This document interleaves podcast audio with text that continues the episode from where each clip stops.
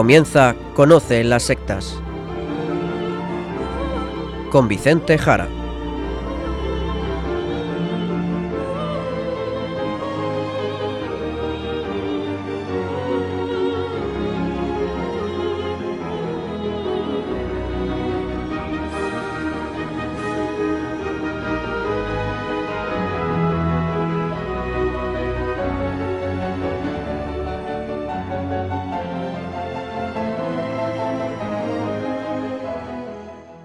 Buenas tardes, queridos amigos de Radio María. Empieza en estos momentos Conoce las sectas, programa de sectarismo de Radio María España, dirigido y realizado por la RIES, la Red Iberoamericana de Estudio de las Sectas, que les habla y como encargado por la propia RIES para su dirección, Vicente Jara. Y también con todos ustedes aquí junto a mí, Izaskun Tapia Maiza. Izaskun, ¿cómo estamos? Muy buenas tardes a todos. Pues estoy muy bien, gracias a Dios. Fenomenal, pues directamente nos vamos ya al sumario del programa de hoy.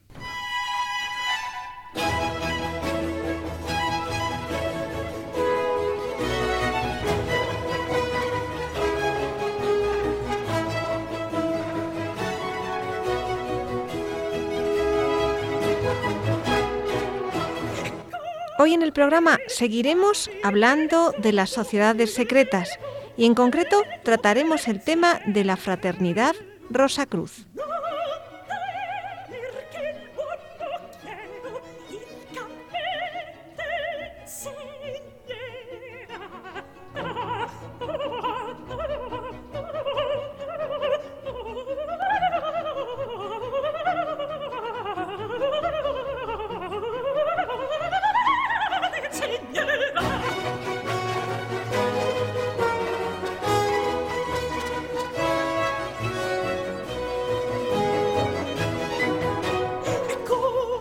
Los Rosacruces eran conocidos como los invisibles. Nadie los había visto, nadie se había encontrado con ellos, pero en el primer cuarto del siglo XVII, en el año 1623, cuando en las calles de París se anunciaba la existencia de esta fraternidad, los hermanos de la Rosacruz eran la única conversación. Ellos decían de sí mismos que eran visibles e invisibles, pues vivían entre el resto de ciudadanos, pero no eran conocidos por ellos. ¿Y qué es lo que querían hacer? ¿Por qué se mostraron al resto del mundo? Ellos dijeron que querían sacar al ser humano del error y de la muerte. Y así es como empezó en este año, en el 1623, en el corazón de Europa, en París, a hablarse de una hermandad, una confraternidad de misterios, de la que todos ya hablaban, a la que algunos también deseaban pertenecer, a la cual algunos ascribían a ciertos personajes de importancia social porque todos podían ser miembros de la fraternidad Rosacruz. El otro día hablamos de cómo pudieron surgir estas organizaciones secretas, masones, rosacruces, Illuminati, y vimos una serie de elementos que son la base para explicar su surgimiento. Recordamos a nuestros oyentes que esto se debió a la unión de corrientes mágicas, esotéricas, de religiones antiguas, de secretos supuestamente perdidos o escondidos en ciertos libros herméticos, libros de magia y conjuros, de legendarios personajes de Egipto y de otras antiguas civilizaciones, y junto a ello la alquimia, los deseos de mejorar el alma del ser humano y también todo el ambiente subjetivista y fideísta, antirracionalista del luteranismo y de su enfrentamiento con el catolicismo. Les recomendamos a nuestros oyentes el anterior programa para entender todo esto en mayor detalle. Y también, y también, porque el mundo en el que vivimos, donde todas estas sociedades secretas y muchas otras ligadas a ellas en línea continua o discontinua, siguen existiendo y siguen presentes entre nosotros y, como antes dijimos, visibles e invisibles. Vicente, al hilo de todo esto que vas diciendo, y también teniendo en cuenta el programa anterior, ¿es verdad eso de que son los que manejan el mundo? Porque a veces se escucha esto. Vamos a ver, adelantaremos algunas cosas que queremos explicar poco a poco. Vamos a ver, las logias, las logias son muchas, muy diversas, y también incluso enfrentadas entre ellas. Y a veces incluso se subdividen y llegan a generar otras. ¿De acuerdo? Esto también es típico, si lo pensamos, también es típico de las iglesias protestantes, ¿de acuerdo? Porque el fondo, como decimos, es el mismo, el mismo, la subdivisión, el ansia de poder, el deseo de mandar, ese orgullo del fideísta, el orgullo del subjetivismo, que desea que la realidad sea como él quiere, como él desea. Es el fondo luterano, el surgimiento, como decimos, de tantísimas iglesias protestantes, unas nacidas de otras por su división continua cada cual con su chiringuito, en muchas ocasiones cada cual diciendo que Dios le ha revelado que con ellos está la verdad, es en definitiva la multiplicidad de iglesias protestantes. Pues esto mismo pasa igual con las diversas logias, ¿de acuerdo? Y con referencia a lo que decía Sizaskun de si es verdad que manejen el mundo, pues hay que decir que en el mundo lo que hay es muchas, muchas personas, y cada cual influyendo, influyendo desde su propio lugar. Vamos a ver, las estructuras políticas, los partidos políticos, las organizaciones supranacionales y también las nacionales, también empresarios con más o menos poder, grupos de prensa y televisión, grupos de comunicación, personas también muy ricas y accionistas con mucho dinero, que cambian la estructura de las empresas, ¿de acuerdo? Todo eso existe. También todas las organizaciones con alcance, con influencia, por supuesto también, como no, la misma Iglesia Católica, y el resto de religiones y cualquier organización de cualquier tipo, también los diferentes lobbies ideológicos, ligados incluso a gobiernos o a empresarios o a ciertas ideologías. En definitiva, existe toda una gama inmensa de lo que podríamos denominar la derecha hacia la izquierda, también con la ultraizquierda, con la ultraderecha. En definitiva, aquí estamos todos, muchísimos actores, y cada cual influyendo en el mundo, interaccionando unos con otros. ¿De acuerdo? Vamos a ver. Importante. No podemos decir así con simplicidad que las sociedades secretas manejan el mundo. ¿De acuerdo? No se puede decir esto de esta forma tan simple. Pero sí podemos decir, sí podemos decir, y así lo decimos, que sí son actores, sí son actores mucho más presentes de lo que pensamos.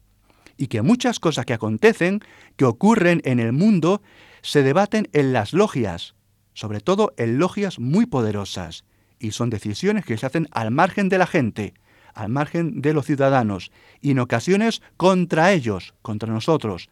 Por lo tanto, sin caer en conspiranoias, sin ser conspiranoicos, ver conspiraciones por todos los lados, sí hemos de saber y despertar un poco y darnos cuenta de que hay grupos de presión muy fuerte, muy fuerte, como siempre lo ha habido, ya lo digo, y mueven sus fichas sin que se vean sus manos.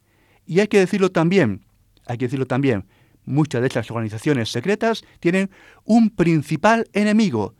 Muchas de estas organizaciones secretas tienen un principal enemigo, al margen, por supuesto, de sus otros enemigos intermedios. Imaginamos lo que dirás. El principal enemigo. Dinos, Vicente, a ver, ¿cuál es ese principal enemigo? Pues sí, como algunos estarán imaginando, el mayor enemigo, como no, es la Iglesia Católica, ¿de acuerdo? Hay una lucha contra ella, contra esa Iglesia Católica de la que surgieron en ese ámbito luterano, de la que renegaron y ante la que se enfrentaron, ¿de acuerdo? Todo su interés es vencerla, dominarla, doblarle el brazo, diríamos, ponerla bajo sus pies o incluso, si no pueden aniquilarla, usarla para sus fines. Hacer que la Iglesia vaya por un sitio por donde las logias desean. Infiltrar incluso la Iglesia Católica a miembros de la masonería o de otras sociedades secretas, o atraer a sus miembros, a miembros incluso del episcopado o cardenales a sus logias, al menos como personas que no les rechacen, que les miren bien, que les vean como iguales a ellos. Son los filomasones, que parezca incluso que seguimos todos los mismos grandes ideales, ideales de bondad, que compartimos los ideales de belleza, los ideales de solidaridad, de paz, de fraternidad, etc.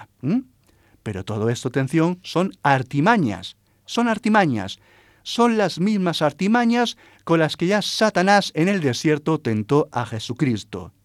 Satanás, en esas tentaciones, se quiere hacer amigo de Jesús y aparecer como su compañero. Oye, mira, transforma esas piedras en pan, porque hay que comer. hay que acabar con el hambre en la tierra.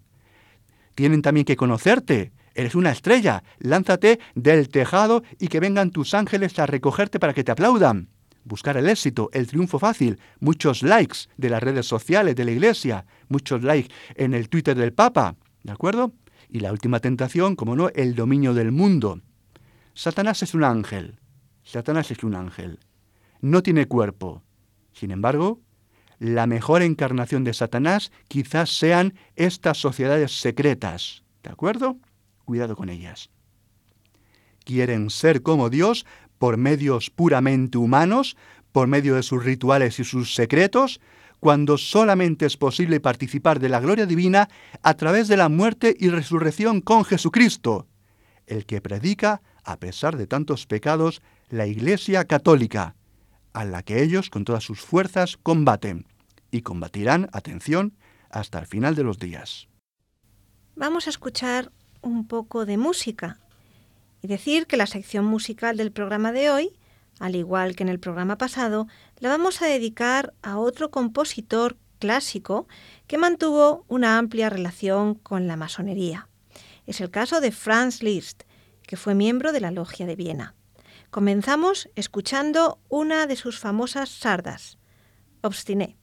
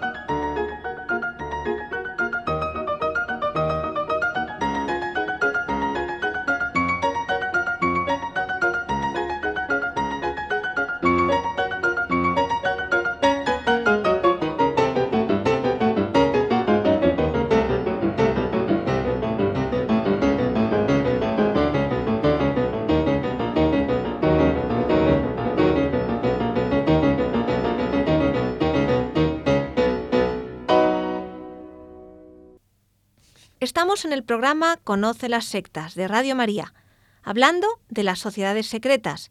Y ahora, de lleno, entramos ya hablando de los Rosacruces. Vicente, ¿por qué este nombre?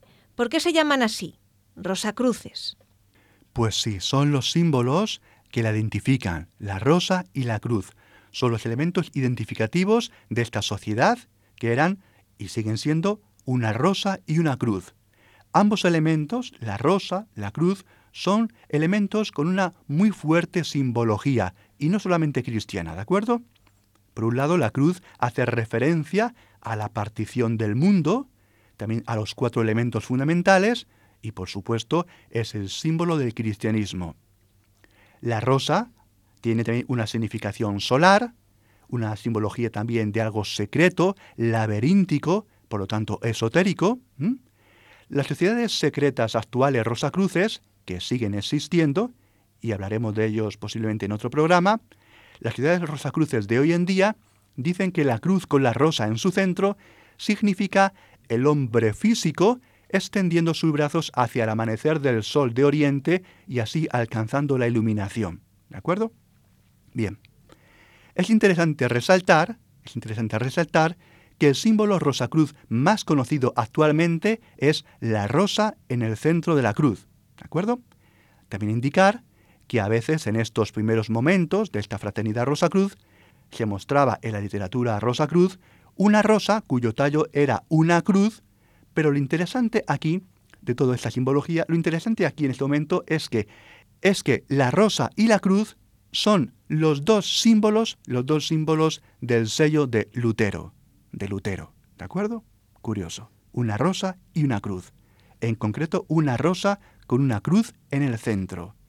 Y aquí hay que acordarse de lo que ya hemos dicho, y lo dijimos en el anterior programa, y hemos repetido también hoy la importancia en el surgimiento de la sociedad o fraternidad Rosacruz del luteranismo. Son la rosa y la cruz los símbolos del mismo Lutero, el fundador del luteranismo. ¿Fue él quien la fundó? Pues no, no fue Lutero quien fundó la sociedad Rosacruz. Claro que no. Lutero ya estaba muerto en esta época, ¿de acuerdo? Pero ciertamente hay una fuerte intención, como vemos, de ligarla a Lutero digamos que a día de hoy no tenemos la verdad del todo claro, aún no tenemos del todo claro, quién fundó la Sociedad Rosacruz, y esto incluso le da mucho mayor aire de misterio. Añadamos también que la rosa y la cruz son elementos que también estaban en el sello familiar de un tal Johann Valentín Andrea, luterano. Y este tal Johann Andrea sí parece, sí parece que fue uno de los fundadores de la sociedad secreta Rosacruz. Por lo tanto, muy, muy luterana. Exactamente, muy luterana, así es. Y por el momento histórico, y el otro día nos centramos mucho más en ello, también hay que decir muy, muy anticatólica. Muy, muy anticatólica. ¿De acuerdo?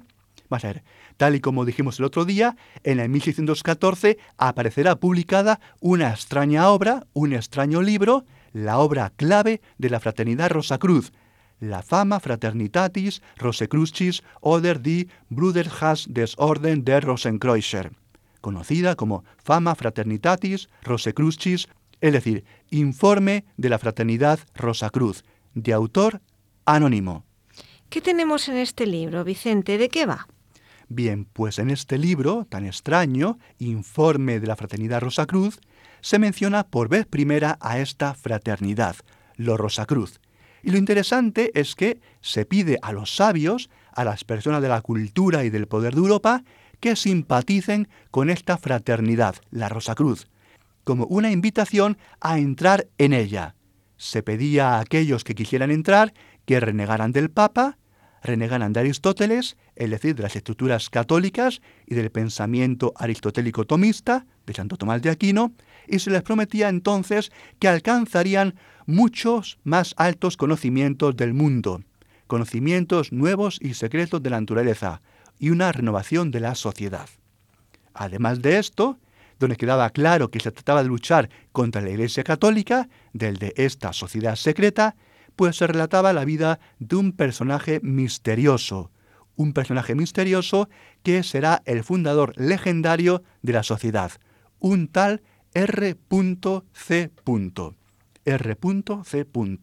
Unas iniciales que posteriormente en otras publicaciones se identificará con un tal Christian Rosenkreuz, es decir, en alemán, Cristiano Rosacruz. Se dice que este personaje nació en el 1378, que se formó en un monasterio desde su niñez, que acompañó en su juventud a un monje a Jerusalén y cuando el monje murió en Chipre, pues él siguió su camino que estuvo en Damasco siendo médico, luego estuvo en Arabia, donde encontró a un sabio que ya le estaba esperando y que conocía el secreto del mundo y que lo inició en las ciencias matemáticas y ciencias físicas, que luego estuvo en Egipto, donde estudió sobre plantas y animales, es decir, sobre botánica y zoología, y que más tarde en la ciudad marroquí de Fez estudió magia. Y del de Marruecos entró de nuevo a Europa, en concreto pasando por España, y allí en España disertó con muchos sabios, pero no fue bien recibido. No fue bien recibido en España. Vamos a leer este fragmento porque es muy importante. La España católica, primer punto de entrada desde tierras musulmanas para este personaje, Christian Rosenkreuz, y los españoles realmente no le trataron bien. Vamos a leer este fragmento de esta obra. Después de dos años en Fez, el hermano CR viajó en un buque velero, con muchas cosas valiosas a España, con la buena esperanza de como él mismo había sacado tan buen provecho durante su tiempo de viajes, que los ilustrados hombres en Europa iban a alegrarse con él, empezando a gobernar y poner todos sus estudios en orden de acuerdo con estas enseñanzas, con unas sanas y seguras bases. Por eso mismo habló con los doctores ilustrados en España, mostrándoles los errores en sus artes y cómo se podían corregir. Indicó también cómo los errores de la Iglesia y toda la filosofía moralis tenían que corregirse. Es decir, y estas palabras en el texto, en el libro, aparecen en mayúsculas. ¿Cuáles? Iglesia y filosofía moralis. Es decir, cuando dice, indicó también como los errores de la Iglesia, Iglesia mayúscula, y toda la filosofía moralis, filosofía moralis en mayúscula, tenían que corregirse. Es decir, hay que cambiar, hay que cambiar, según los Rosacruces, a la Iglesia católica y a la moral católica. Esto, esto, atención, queridos oyentes, es lo que pretenden desde sus inicios la fraternidad Rosacruz, de la que hoy hablamos, y que es un leitmotiv de todas las sociedades secretas, de todas las sociedades secretas, ¿de acuerdo? Acabar con la Iglesia. Y estamos hablando en este programa del inicio de esta sociedad, con su primera obra, su obra principal, de cuño luterano, como vemos. Los sacruces piden a todos los sabios y hombres doctos y fuertes y poderosos de Europa que se unan a esta fraternidad para acabar con la Iglesia Católica, o mejor, para corregirla de sus errores. Y cuidado, cuidado queridos oyentes, que en estas seguimos hoy en día, ¿eh? El deseo de cambiar la tradición de los apóstoles, reinterpretar los evangelios, cambiar el significado de lo que Jesucristo dijo. Y esto, como digo, es diabólico, diabólico. Pues siguiendo con el libro, tras marcharse escalado de España, y digo yo aquí, bendita España, bendita España, al menos la de entonces, ya la de ahora es bastante irreconocible, pues tras salir de España escaldado, este R.C. con el rabo entre las piernas, volvió a su cuna, a Alemania, y redactó, según dice este libro, redactó un libro que contenía todo aquello lo que el hombre espera y desea. Fue ayudado, dice, por siete monjes de su antiguo monasterio donde se crió y juntos fundaron la Fraternidad de la Rosa Cruz, marchándose luego cada uno por toda Europa a influir entre los sabios y eruditos del mundo. Se comprometían a curar gratis a los enfermos, a no aparentar entre los demás de forma singular, es decir, pasar desapercibidos, sin ropas especiales, reunirse también cada año en Alemania, nombrar sucesores antes de morir cada uno y tomar como sello las iniciales R.C. Rosa Cruz y mantener este secreto durante 100 años. ¿De acuerdo? Bien. Decir también a nuestros oyentes que el libro también dice que RC, Christian Rosenkreuz, murió en el año 1484, con 106 años de edad, y que descansaba en una tumba anónima. En el libro publicado en el 1614 se afirma que su sepulcro fue encontrado en el 1604, diez años antes, y que el lugar era un ámbito muy misterioso, según el relato fantástico del libro, porque todo esto es un cuento, ¿de acuerdo? Pero se nos relata que su cuerpo estaba incorrupto, que había un pergamino de grandes secretos y un diccionario redactado por Paracelso, el mago Paracelso del que ya hablamos el pasado día, el pasado programa. En fin, todo muy milagroso, todo muy maravilloso, y al final el libro acaba, sin decir tampoco dónde está esta tumba, sin decir también quiénes son los autores del libro, solamente, eso sí, que son luteranos. Vaya, y esto, como antes dijiste, fue leído por muchos sabios y poderosos de Europa. ¿Y qué pasó entonces? Pues la verdad es que fue todo un éxito, fue todo un éxito. El libro se leyó por toda Alemania, pero es que también se tradujo al holandés, también se tradujo al latín y por tanto se leyó en toda Europa. Y entonces, en el 1615, surgió otro libro, otro libro además, la Confessio Fraternitatis Rosecrucis, y además las bodas alquímicas de Christian Rosenkreuz en el año siguiente, 1616. Vamos a ver, ya tenemos el libro inicial, ¿de acuerdo? Fama, Fama Fraternitatis, y además tenemos en el 1115 la Confesio, ¿de acuerdo? Y en el 1616 las bodas alquímicas. Bien, vamos a ver. En la Confesio lo que tenemos es el modo de acceder a la fraternidad, es decir, los requisitos, ¿de acuerdo? Y las bodas alquímicas tenemos una, la verdad, una saturación tremenda de magia, una alegoría de unas bodas reales entre un rey y una reina míticos, con mucha simbología mágica, alquímica, de iniciación, para alcanzar lo que buscan, que es una regeneración del alma. Interesante, interesante aquí decir que la obra de las bodas alquímicas, esta sí, esta sí tiene autor. Y su autor, atención, es, como no, Johann Valentín Andrea, el que antes mencionamos. En las otras dos, nada de nada. Vaya, ¿y quién es este personaje, Johann Andrea? Pues digamos alguna cosa de él. A ver, Johann Andrea, Johann Valentín Andrea, era un sabio alemán, conocedor de las matemáticas, la astronomía, la filosofía, formado en Alemania, en Tübingen, y siempre se sintió muy atraído por las religiones antiguas y todas las cosas misteriosas, ¿de acuerdo? En esto, la verdad, estaba pues fuera de la ortodoxia luterana. Era, por lo tanto, un heterodoxo luterano, aunque ciertamente era muy convencido luterano, ¿de acuerdo? Para él, para él, a pesar de esto, y como el otro día explicamos, luteranismo y religiones mistéricas, pues para él estaban perfectamente acopladas, ¿de acuerdo? Se ordenó diácono en el año 1614, a los 28 años de edad, y además buscaba la paz en Europa, el otro día hablamos de cómo estaba totalmente Alemania destruida por las guerras por el luteranismo. Él buscaba una fraternidad universal y llegó también incluso a escribir una historia sobre un mundo utópico, lo que él llamó la ciudad del sol. Muchos de sus amigos tenían sus mismos intereses en la magia, en la alquimia, en lo hermético, en el esoterismo, y todo esto parece indicar que fueron todos ellos quienes escribieron el primer libro de los Rosacruz, Fama Fraternitatis. Además, aquí está, además de Johann Andrea, pues está Wilhelm Wense o Christoph Bessel. Vicente, entonces, ¿existió esta fraternidad? ¿O era todo mentira? Pues esto lo vamos a dejar para un poco después de esta ligera pausa musical y no se pierdan ustedes la respuesta a este enigma y ya verán lo que pasó realmente. De Franz Liszt, Santa Dorotea.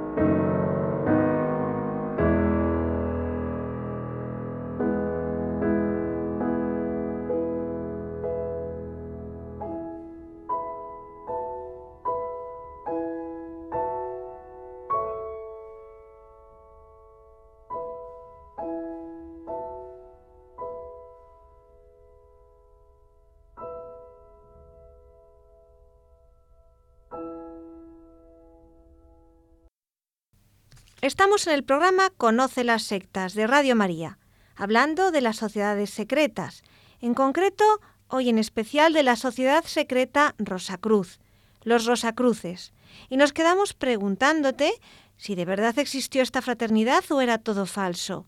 ¿O eran esta serie de amigos de Andrea junto con él la fraternidad Rosacruz?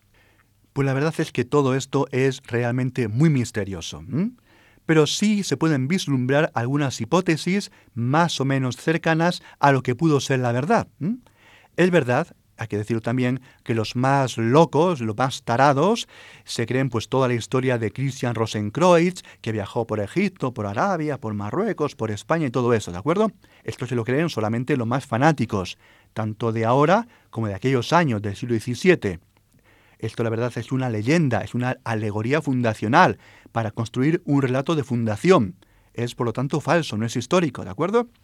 Otra opción más interesante es que la fraternidad Rosacruz no existiera, no existiera, pero sí que el libro primero, el libro Fama Fraternitatis, intentara crearla, intentara crearla. Y otra opción bastante posible es que sí existiera un núcleo inicial pero que con la publicación del libro primero, Fama Fraternitatis, pues se buscara ampliarlo, se buscara ampliarlo, este grupo inicial, y darle así mayor influencia. La verdad, obviamente, yo me tengo que quedar con estas dos últimas opciones, que realmente pues, son bastante parecidas. Un grupo de personas que quieren influir de manera secreta en el mundo, con ideas luteranas, mistéricas, mágicas, esotéricas, y poner fin al orden católico por otro nuevo orden mundial, como diríamos hoy, ese nuevo orden mundial de las logias, de las sociedades secretas. Pues ahora, y en este punto, eh, lo que queremos es saber si se conformó esta fraternidad, porque ellos querían atraer a muchos hombres eruditos y poderosos para sus fines. ¿Y qué es lo que pasó? Pues personalmente, personalmente yo creo que debió de suceder algo, y algo muy grave. Y digo esto pues porque mucha gente, hemos visto antes que fue un éxito, la gente devoraba estos libros según iban apareciendo, y mucha gente, la verdad, deseó pertenecer a esta extraña sociedad. Empezaron a escribir aquí y allá sus simpatías, pues para que alguien un día se les acercara y les invitara a una de esas reuniones secretas y así ser iniciado en esos secretos. Pero la verdad es que no sabemos de nadie con certidumbre que entrara, ¿de acuerdo? Y aquí hemos de mencionar pues, algunos casos muy sonados, como por ejemplo el filósofo francés Descartes, Descartes, René Descartes, que en estos momentos se encontraba viviendo en Frankfurt y que incluso René Descartes, René Descartes, incluso para congraciarse con esta sociedad secreta y ser invitado a pertenecer a ella, pues su nombre, René Descartes, Renato Descartes, pues empezó a escribirlo en latín. René Descartes empezó a escribirlo como Renatus Cartesius. Renatus Cartesius. Curiosamente, Renatus R. Cartesius C. R.C. Curiosamente, las mismas iniciales que los Rosacruces, que ese personaje de Christian Rosenkreuz. Renatus Cartesius, para así mejor agradar a estos seguidores de Christian Rosenkreuz y ser iniciado en esos misterios. Pero es que nunca, nunca nadie le respondió. Jamás fue admitido Descartes en la fraternidad. Y ya la verdad, cansado el filósofo francés de que nada pasara, pues al final consideró que todo eso de los Rosacruz pues era una patraña y que no existía esa sociedad. Y es que lo mismo le pasó a otro filósofo, el gran científico y filósofo Leibniz, quien tras una similar búsqueda de alguien que le presentara a los Rosacruces, pues al final escribió lo siguiente. Sospecho que la fraternidad Rosacruz es una ficción. La verdad es que es también muy llamativo, muy llamativo, el hecho de que ninguno de los grandes sabios de entonces, conocedores de la magia, la alquimia o la cábala, pues tampoco entraron, incluso deseando pertenecer, era como si los mejores candidatos, pues todos, todos, todos fueran rechazados. Entonces, ¿quién estaba dentro? ¿O no había nadie? Pues aquí está gran parte del misterio que ha ido arrastrando esta sociedad secreta, tan secreta que nadie parece que conocía a ningún miembro. Por otro lado, anunció, como hemos visto al inicio del programa, que buscaba candidatos adecuados, y nadie parecía encajar, si es que los que negaban su pertenencia decían la verdad. ¿Y tú qué opinas, Vicente? ¿Qué pasó según tu opinión? Pues yo pienso, yo pienso que la sociedad secreta sí quería encontrar personas, sí quería atraer a lo más excelso, por decirlo así, entre los más eruditos y poderosos de Europa para sus fines. Fines, como decimos, claramente anticatólicos, ¿de acuerdo? Pero pienso que algo debió ocurrir en los primeros momentos. Creo que el grupo fundador pues sufrió una tremenda convulsión de ideas, una muy fuerte confrontación entre ellos de perspectivas, de cómo se estaba haciendo todo, y pienso que el grupo acabó autodestruyéndose. Así, así, todo esto tiene sentido si observamos las biografías de algunas de sus figuras fundadoras. Por ejemplo, sabemos que Johann Andrea se volvió con el pasar del tiempo más ortodoxo dentro del luteranismo, dejando poco a poco ciertas tendencias más heterodoxas y además incluso otro prominente de sus miembros que hemos nombrado de esos amigos y camaradas que lo ligamos como posibles posibles iniciadores y fundadores, el que hemos nombrado antes, Christoph Bessel, gran estudioso, gran erudito del griego y del hebreo, por lo tanto, de los textos bíblicos, pues al final dejó incluso la fe luterana y volvería nada más y nada menos que al catolicismo. Es decir, que como vemos hubo muchas disputas entre ellos y decisiones incluso muy contrarias a las que llevaron a confeccionar la obra primera y las posteriores. Vaya, es increíble la deriva que tuvo entonces el grupo, pero Vicente, ¿todo esto no llevó a que todo se diluyera? Es decir, que todo desapareciera. Pues la verdad es que no, porque aunque parece ser que esto acabó, pues lo que se creó fue una sensación muy extraña de que una sociedad secreta seguía operativa, seguía operativa y además era ultra secreta.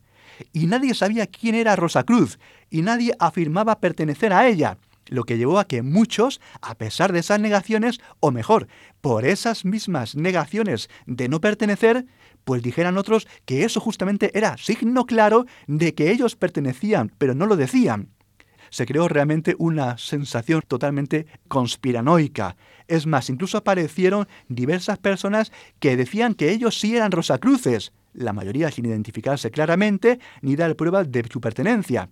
E incluso aparecieron estafadores que pedían dinero para que otros pudieran pertenecer, cosa que al final luego no ocurría y al final lo que hacían era llevarse el dinero de aquellos incautos. Incluso sabemos de algunos casos de quien pagó altísimas sumas monetarias y nunca fue invitado a esta logia secreta. Es más, el mismo Voltaire, cien años más tarde, cuenta cómo el mismo duque de Bouillon fue timado por este método. Pagó una cantidad enorme de dinero para pertenecer a la Rosa Cruz, perdió el dinero y nadie nunca le llevó a ninguna logia a conocer ningún secreto. Y al final en esta vorágine de situaciones, pues se seguía discutiendo entre los intelectuales si al final era necesaria, al menos, aunque esta sociedad no existiera o existiera muy secreta, si al final sí era necesaria esa renovación espiritual que alimentaron los libros de los Rosacruces y que tantísimos de ellos intelectuales habían leído. Es decir, que aunque el grupo no existía, se seguía hablando y debatiendo de ello, de sus ideas, de sus pretensiones, al margen, como digo, de los estafadores e invocadores que surgieron, como estamos mencionando. Es más, incluso aparecieron libros que decían ser obra de los Rosacruces, pero más bien todo indica que no, que no eran de Rosacruces. Es más, incluso entre todos estos luteranos anticatólicos existía una enorme paranoia, viendo incluso a jesuitas camuflados como protestantes o como supuestos Rosacruces. ¿A jesuitas camuflados? Pues sí, claro, a los jesuitas, la Compañía de Jesús. Vamos a ver, la Compañía de Jesús fue quien más se volcó en la contrarreforma, en especial contra el luteranismo. De ahí que curiosamente muchos luteranos y muchos miembros de estos ámbitos de sociedades secretas, y aquí tenemos todo este extraño mundo de gente que parecía que pertenecía o que no pertenecía, pues muchos de ellos incluso veían en muchas ocasiones a jesuitas en las sombras. Por lo tanto, podemos suponer que la Sociedad de los Rosacruces no existió nunca como entidad estructurada. A ver, yo creo que no, ¿de acuerdo? Yo creo que no. Al menos unos pocos años, ¿de acuerdo? Quizás incluso unos pocos meses por sus fundadores. Nunca creo que alcanzara una estructura más allá de este núcleo inicial que fue donde germinó al principio durante un tiempo muy corto, ¿de acuerdo? Tan es así que algunos intelectuales ligados a ellos, como el inglés Robert Flood, decía que no existían los Rosacruces como organización estructurada, sino que era una hermandad a la que se podían ligar por sus principios, por sus conocimientos, no de manera estructurada. Incluso, incluso en la misma Alemania, donde surgió, pues muchos ya daban en torno a la mitad del siglo XVII, pues por zanjado el tema, diciendo que no había Rosacruces y que ya pues era incluso un tema cómico, que no había nada de nada. Pero claro, los más fieles seguidores decían, como no, que la sociedad estaba durmiente y que por razones desconocidas prefirió retirarse al secreto y seguir actuando desde allí, desde el secreto. Y así pasaron los años, los años, y pasó un siglo entero. Porque de nuevo, de nuevo, en el siglo XVIII volvió a hablarse de ellos con mucha fuerza. Y es aquí donde está el hecho que antes hemos mencionado de Voltaire y del duque de Vallon, ¿de acuerdo?, del siglo XVIII, porque en estos momentos de nuevo volvía a hablarse de los Rosacruces y entonces se empezaron a elaborar los rituales, los grados de iniciación y todas sus primeras legislaciones y ordenanzas, Así en Alemania surgirían en los años 1710 y 1777 dos reglamentos. Por lo tanto, atención, por lo tanto, en otras circunstancias, circunstancias que anuncian un nuevo ataque contra el catolicismo, siglo XVIII, desde lo que serán las ideologías revolucionarias y todo el idealismo alemán, con sus grandes figuras, en este ámbito intelectual y subjetivista, antirrealista, antiintelectual, antirracional, donde había numerosas logias masónicas, se volverá a colocar en el centro de la cena política y anticatólica a los Rosacruces, que se extendían por Francia, por Inglaterra, y que incluso influirán mutuamente con los masones, que influirán masones con Rosacruces y Rosacruces con masones, y que incluso llegarán hasta Rusia por influencia francesa. Nos encontramos ya en el siglo XVIII, en la gran época de esplendor las sociedades secretas, y de todas las logias principales de Europa y también muy pronto de América, de América del Norte, por influencia francesa e inglesa. Y aquí tenemos todas las ideologías de la Revolución Francesa, de los regímenes contramonárquicos, contra católicos, contra españoles, de desintegración de la filosofía católica, del pensamiento teológico católico y también de destrucción y descomposición del imperio español, para acabar en América y en Asia, en Filipinas, con toda la influencia del catolicismo. ¿De acuerdo? Pues Vicente, todo queda mucho más claro después de escuchar todo esto. La verdad es que es fundamental entender todo el submundo de las sociedades secretas para comprender el mundo y sus acontecimientos, y de verdad también acontecimientos actuales. Seguiremos tratando de los Rosacruces y las sociedades secretas, ¿verdad? Pues sí, claro que sí, claro que sí. Hay que hablar de los Rosacruces actuales, retomándolos desde el siglo XVIII y XIX hasta hoy, y por supuesto también de los masones. Y como dice Shizaskun, estas sociedades secretas nos ayudan a entender mejor el mundo en el que vivimos y las tensiones y fuerzas que hay en nuestra sociedad, en nuestra política, en nuestras organizaciones. Y debemos conocerlas, debemos conocerlas para mejor entender el mundo en el que vivimos.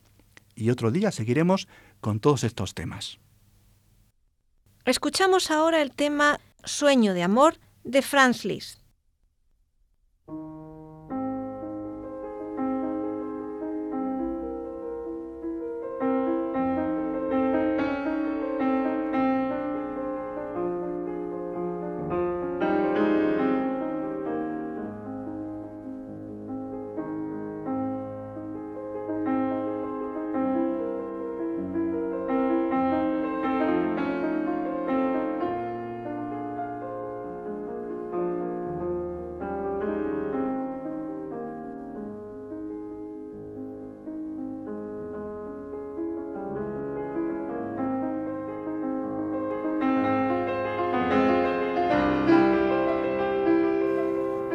En el final, como siempre, les recuerdo nuestro correo electrónico y las tres páginas web.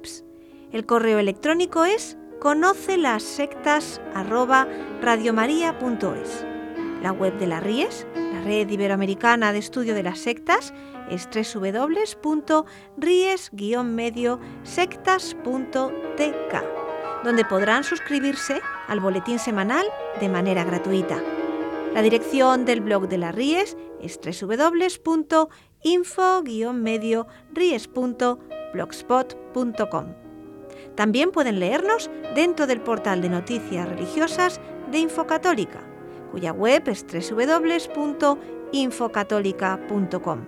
Y si alguno de ustedes, queridos radioyentes, desea alguno de los programas de Conocer las Sectas, para ustedes mismos, para un familiar, para un amigo, como un regalo, ante una necesidad de un tema aquí tratado, por la razón que sea, pueden llamar al teléfono 91 822 80 10. Lo repito, 91 822 80 10. Muchas gracias y buenas noches de parte de todo el equipo, que está compuesto por Vicente Jara, Luis Santamaría y quien les habla, Izaskun Tapia Maiza. Hasta dentro de dos semanas, si Dios quiere.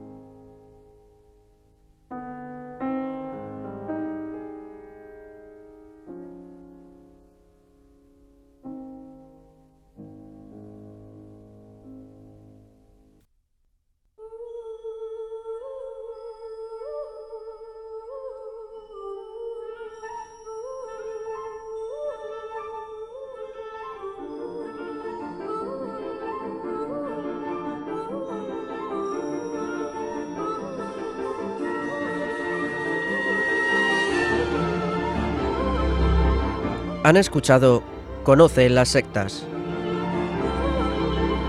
con Vicente Jara.